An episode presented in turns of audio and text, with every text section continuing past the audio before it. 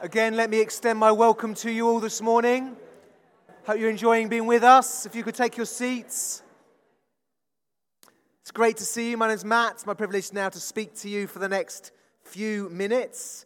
Again, let me extend my welcome to you. I hope you're enjoying your time with us, and I trust that you're hearing God's voice.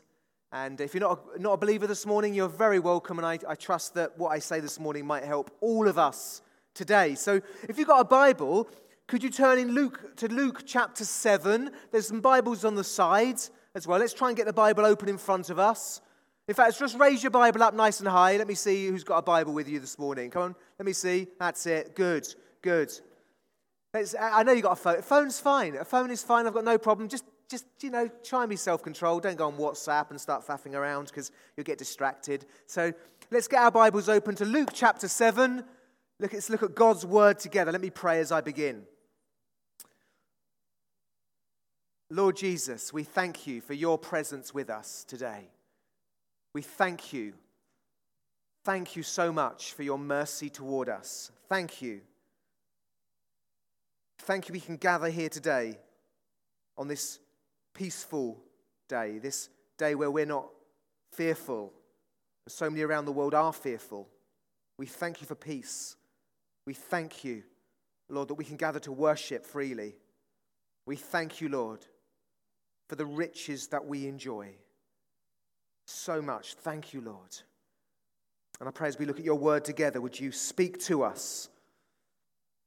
Holy Spirit, would you speak to us? Into the depths of our being, would you speak to us, Holy Spirit, for the glory of God. In Jesus' name, amen. So we're going to look at these, this event where Jesus is anointed, or this, this woman who's called a sinful woman, probably a prostitute, had been a prostitute probably. She's called a sinful woman, and she pours perfume on Jesus' feet, dries it with her hair, pours tears over her his feet. I love what Susie began with from Psalm one hundred and four, and she went on to say there's no there's no restraint here. There's no restraint in, it says, praise the Lord, O my soul, all my inmost being, praise his holy name. And the idea of worship and how we are called to worship God. But this woman sets us this example of exuberant, overflowing welcome to Christ as he welcomes her. And it's going to be, it's, there's too much to say, but I trust that the Holy Spirit's going to help us this morning to get closer to, to see Jesus' heart for us, but also to have a, get, a greater heart for him as well. When I was, I don't know how old, I, I guess I would have been ten. It was um, Charles and Diana's wedding. Does any of you remember Charles and Diana's wedding? Just raise your hand. Yeah, some of you are too young, aren't you, to remember that? But it's it was one of those events, a moment in, in history, in British history, where you were all watching the television. I had a black and white television in those days. I had a black and white T V all growing up, actually. And um, just watching this T V, watching the wedding. But around that time, down the road, they had a street party. And uh, did, did you go? Any of you go to a street party at that time? Yes. And I got a little mug, Charles and Diana's wedding mug, and um, I don't know what, don't know what happened to it. But I, anyway, I had this lo- lovely mug that was in the cupboard that you couldn't use, couldn't touch it, but it was my mug. Um, and but this is what happened. I went down the road, and um, we lived at the top of the hill, overlook. It's such a In Hastings, this was. It's such a great view over, over Hastings and the and Hastings Castle, and you could see the, the sea at the, in the distance, and um, such a beautiful view. And but I, I we lived in the council houses, okay, which means social housing, and um, but this this this this this street party was happening down the road, in the posher end of this the area. And so I went down to the street party, and the woman that was running it, with a mother of a, I wouldn't call him a friend, somebody I knew at school, said, came to me immediately and said, you better behave yourself.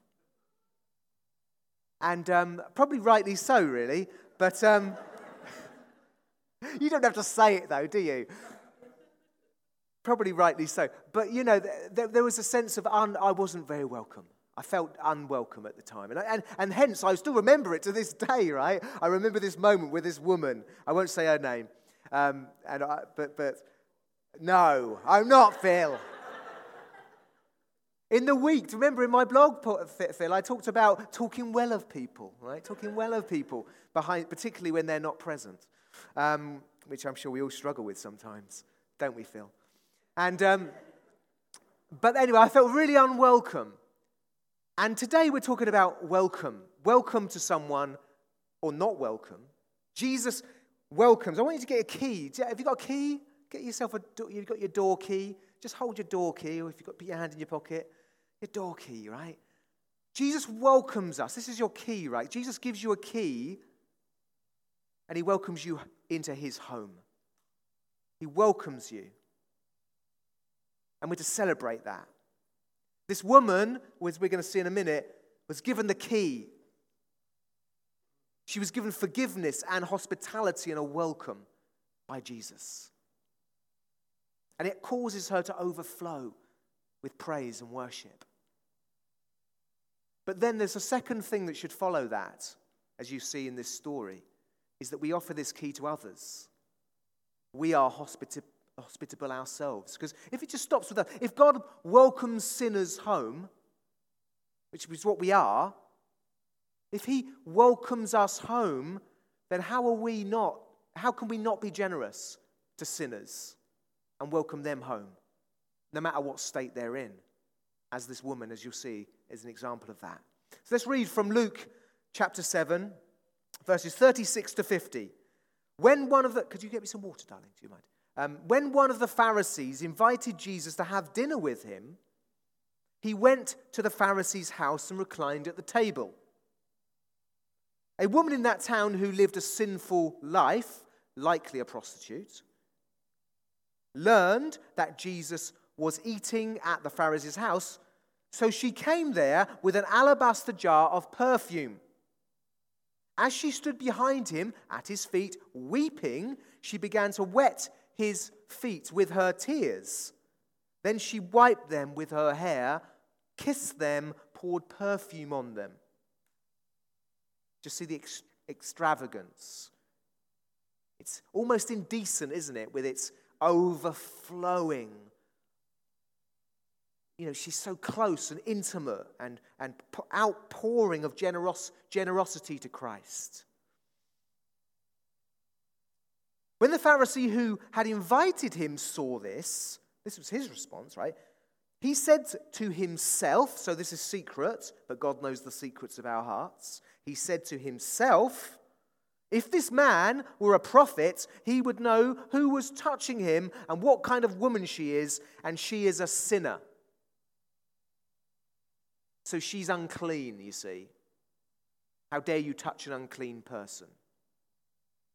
When Phil spoke a few weeks ago, he talked about Jesus touching the young man who had died and raised him from death. Well, in that situation, in that context, he was considered. It was considered to make yourself unclean if you touch a dead body. You see, Jesus reached out to the unclean, makes them clean, makes them alive. He accepts them. This is what we're seeing here, is, aren't we? And then, so he would know who was touching him. And there's this, this, this, this poignant moment, this, this powerful response. Jesus answered him. Jesus answered him. Although he's not said this out loud, remember, it's in his heart. Jesus answered him, Simon, I have something to tell you. Tell me, teacher, he said. Two people owed, and he gives this parable. A parable is a story with a spiritual meaning. Two people owed money, a certain... owed a money a certain money lender money. So one owed him five hundred denarii, the other fifty. Neither of them had the money to pay him back, so he forgave the debts of both. Now, which of them will love him more? Simon replied, I suppose the one who had the bigger debt forgiven. You have judged correctly, Jesus said. Then he turned toward the woman and said to Simon and said, do you see this woman? I came into your house. You did not give me any water for my feet, but she wet my feet with her tears and wiped them with her hair. You did not give me a kiss, but this woman, from the time I entered, has not stopped kissing my feet. You did not put oil in, on my head, but she has poured perfume on my feet. Therefore I tell you, her many sins have been forgiven, as her great love has shown.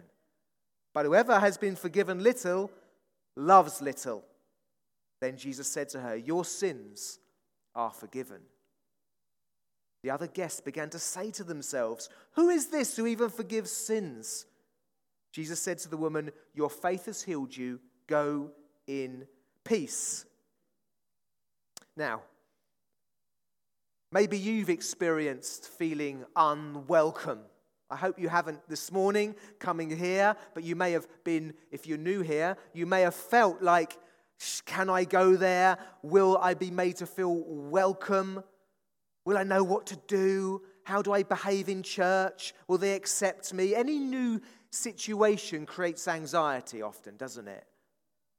Going to a new school, new college, new street, moving, creates anxiety within us. Will I be welcome? We all, we all, we've all felt, felt that, haven't we? Maybe we feel unwelcome at work. I remember having a job where I felt unwelcome. I don't know if it was because I was a Christian.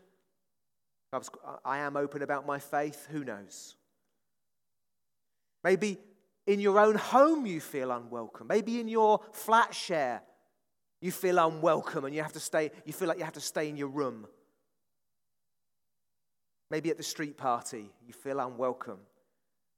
Maybe in this country, in this nation, or the nation you come from, you feel unwelcome. Maybe you just feel like an outsider.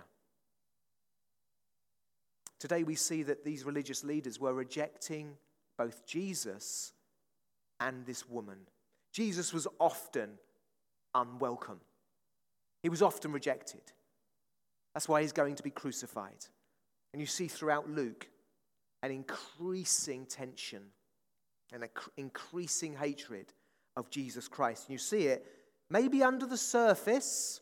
You obviously had that, had that moment where, where Simon says, if he was a prophet, he would know. But under the surface, there's hidden um, hints here that he was unwelcome.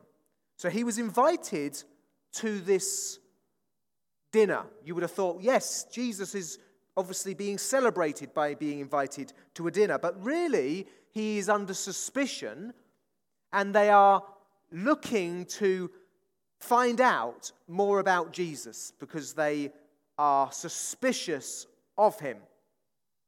And we read in this that they basically did not show him any hospitality.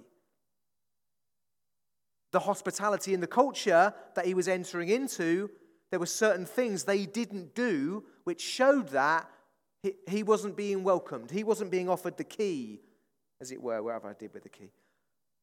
He wasn't being offered that key. He wasn't being welcomed. He was rather being suspicious, being, being um, that he was under their suspicion. So we read, you see this woman, I came into your house, you did not give me any water for my feet. So washing feet, no, that was neglected. She wet my feet with her tears and wiped them with her hair. You see, she was being hospitable to Christ. You did not kiss me. A kiss of friendship, a kiss of welcome. No, she didn't. She, they didn't offer Jesus that, but she did. Since the time I entered, has not stopped kissing my feet. She is hospitable. You did not put oil on my head.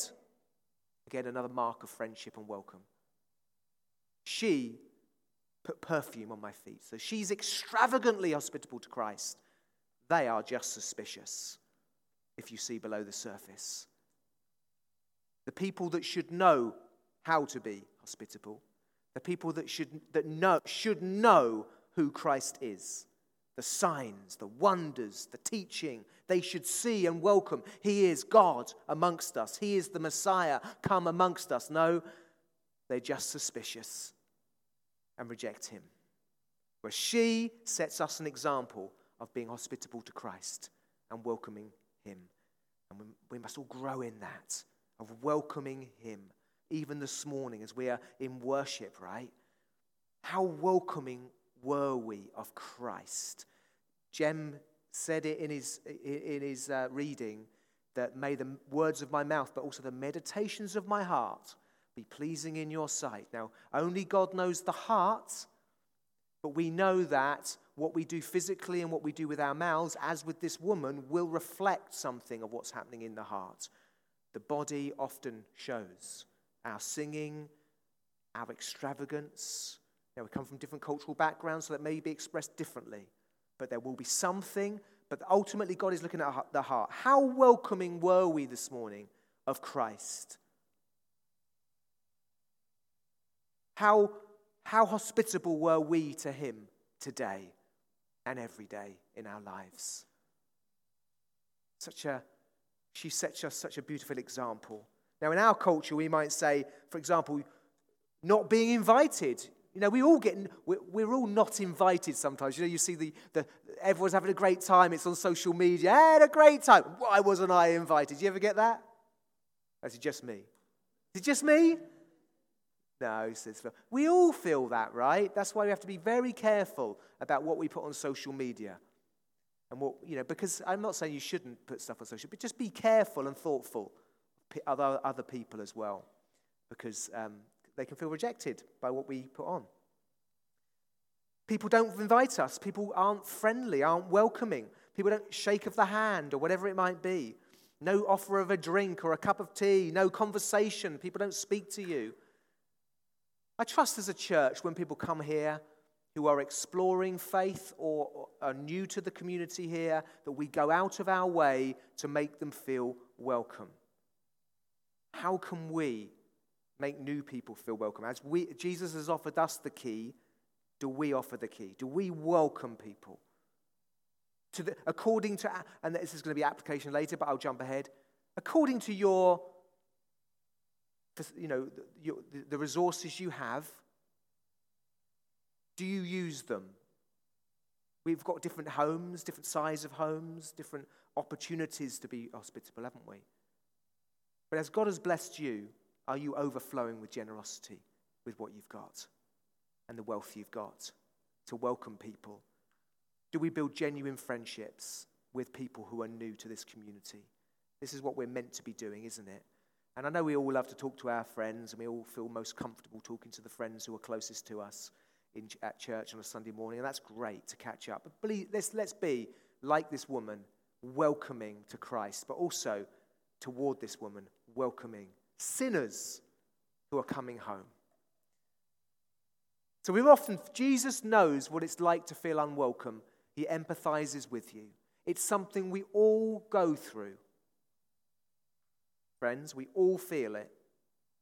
We must forgive, but learn from it as well.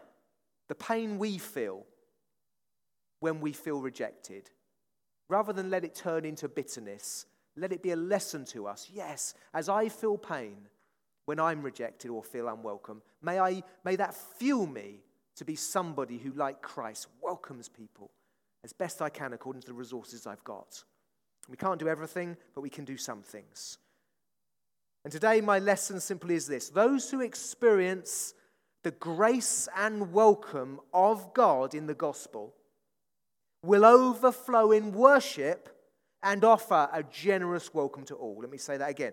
Those who experience the grace and welcome of God in the gospel will overflow with worship and a gracious welcome to all. So let's just think about the gospel first. The gospel, what, what is the gospel? It, it, it, the word means good news. But it's basically God inviting you to come back home.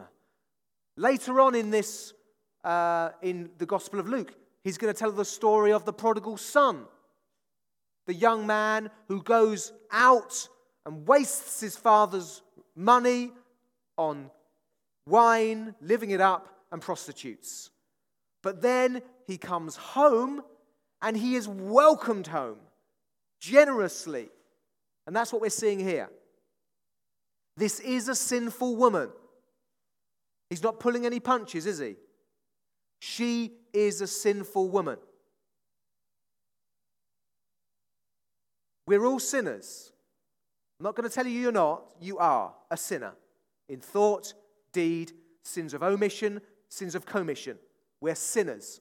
We haven't done what we should have done, and we have done what we shouldn't have done. We've fallen short of the glory of God. We're under his judgment, and we need his forgiveness.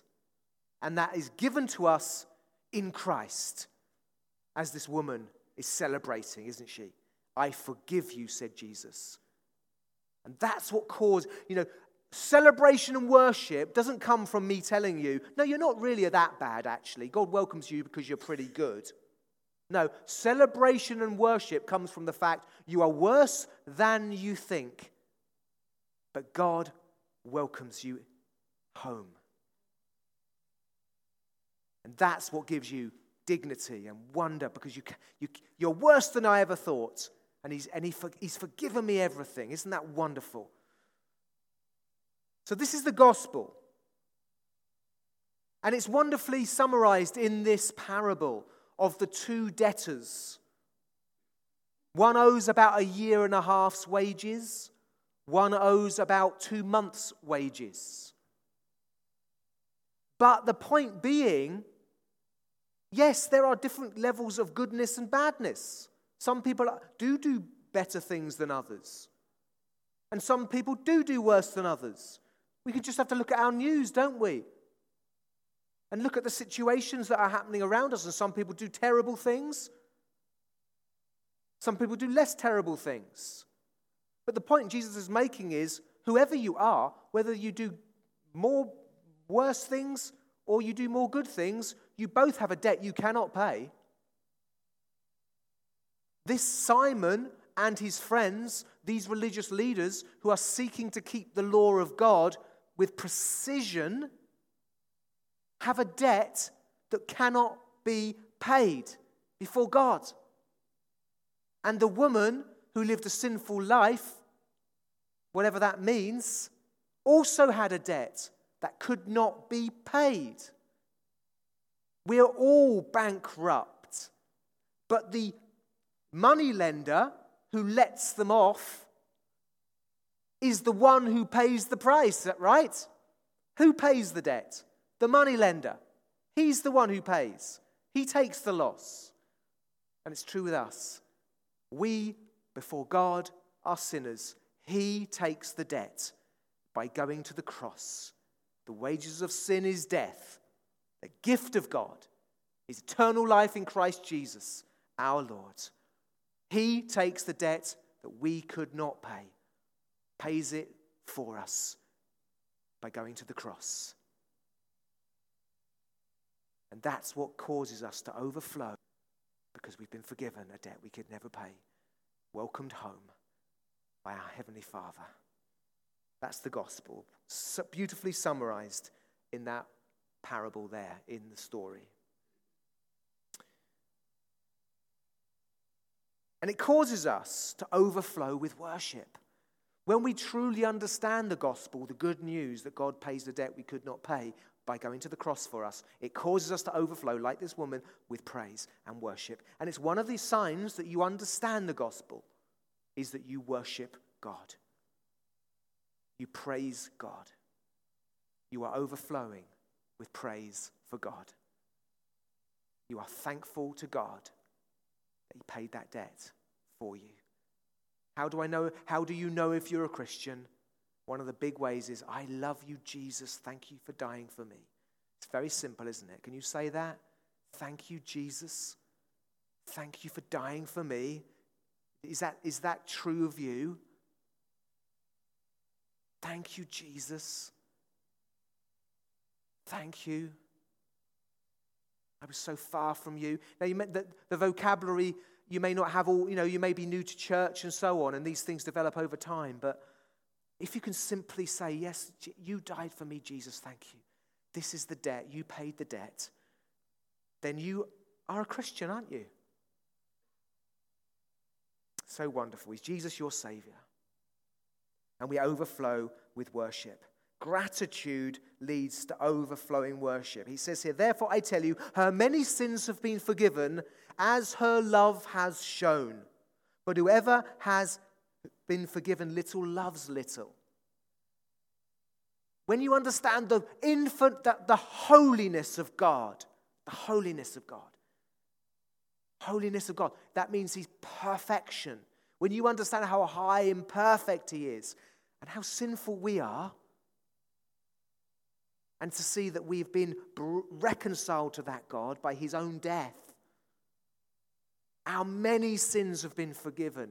It causes us to overflow with praise and hospitality to Christ. We welcome Him.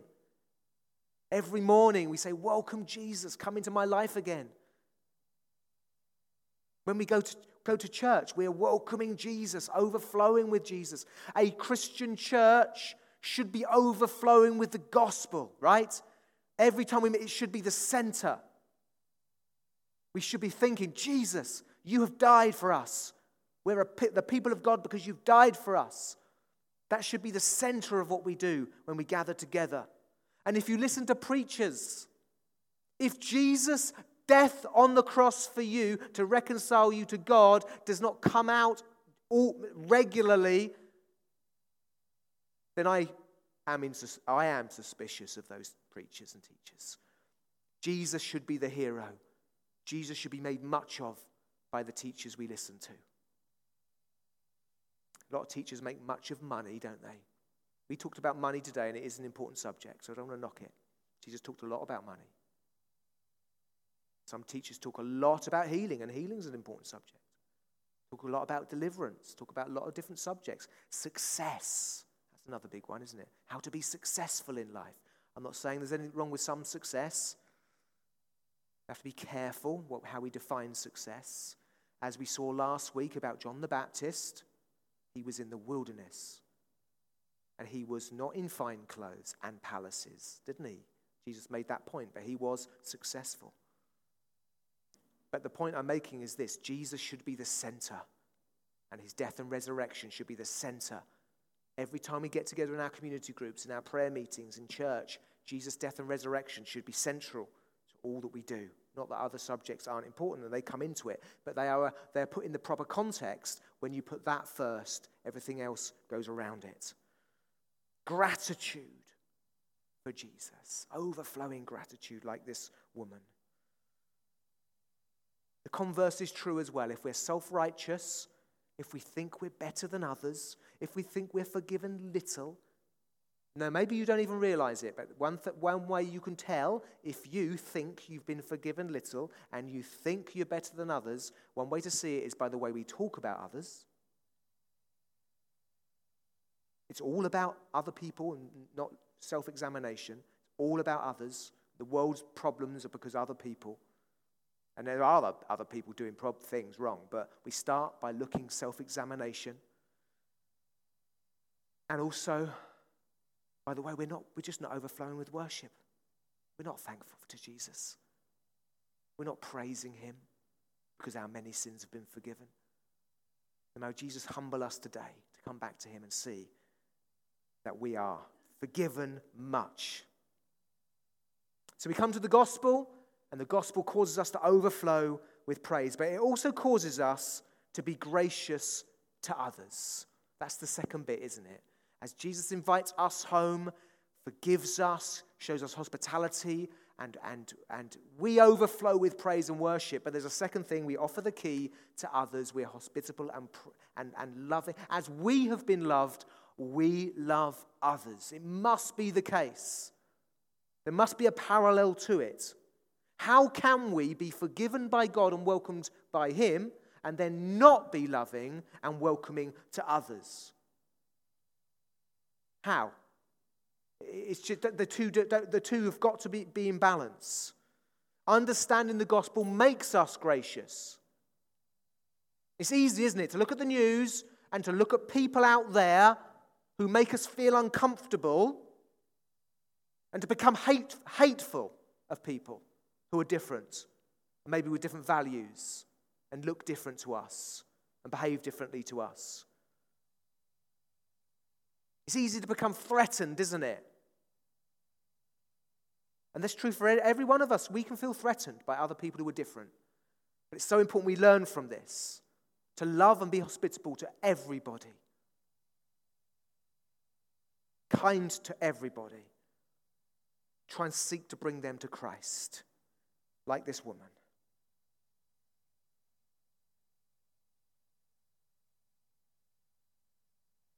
Jesus says this in Luke six. Love your enemies. Do good to them. Lend to them without expecting to get anything back. Then your reward will be great, and you will be called children of the Most High. If you are, if we're children of God, this is how we will do it. It says here, He is kind to the ungrateful and wicked, but mer- be merciful just as your Father is merciful. So that's how we know that ch- if we're children of God, we will be like our Heavenly Father who showed us mercy, so we show mercy to others. That's the kind of people we should be. That's the kind of community we should be. It's the kind of church this, this city needs. The multitudes need. They are sheep without a shepherd. They need us to love them and to welcome them home. So the band's going to come up. Let me just ask a few questions in finishing.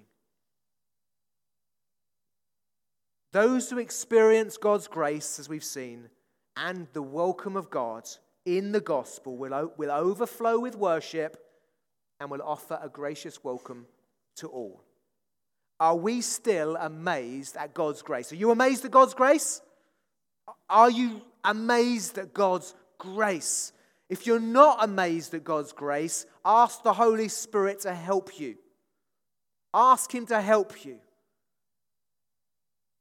I say, Lord, I'm not as amazed. I'm not like this woman. I'm not overflowing with praise for you in my morning devotions. In fact, I can't even be bothered to have morning devotions.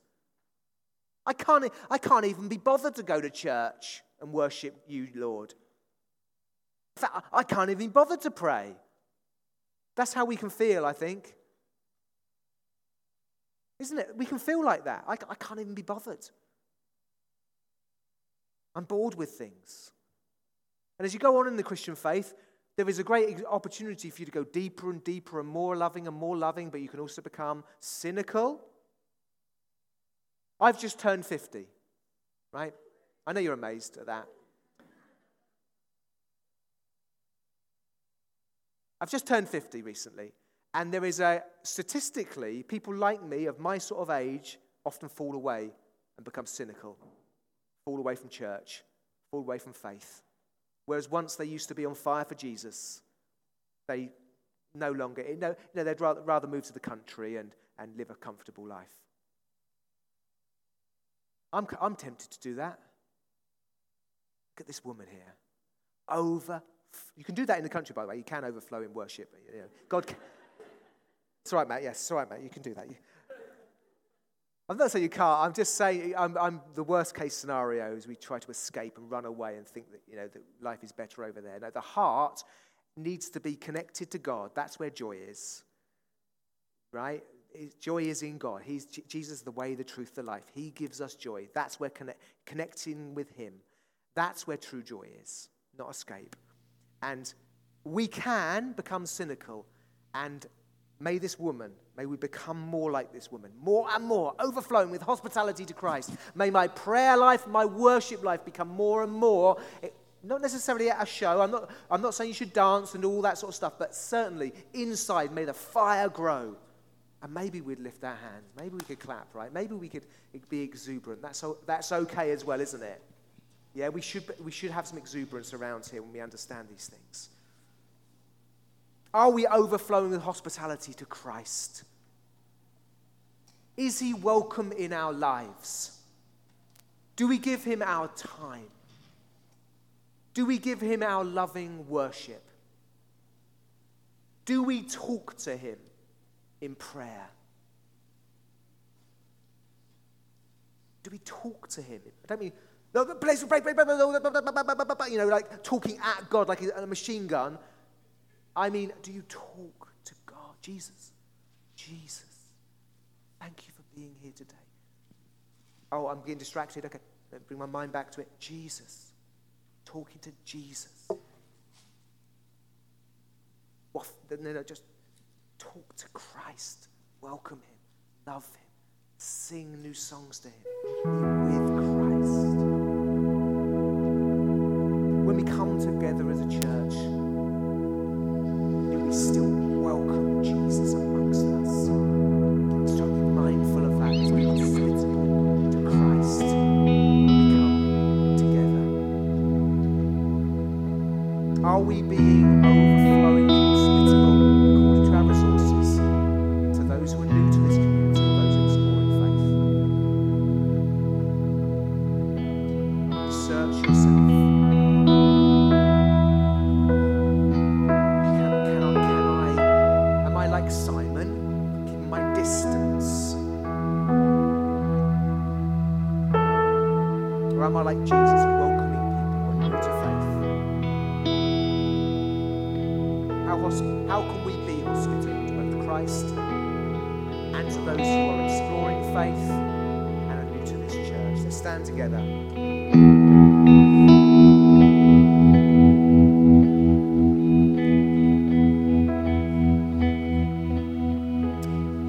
This uh, moment by saying, your faith has saved you, go in peace.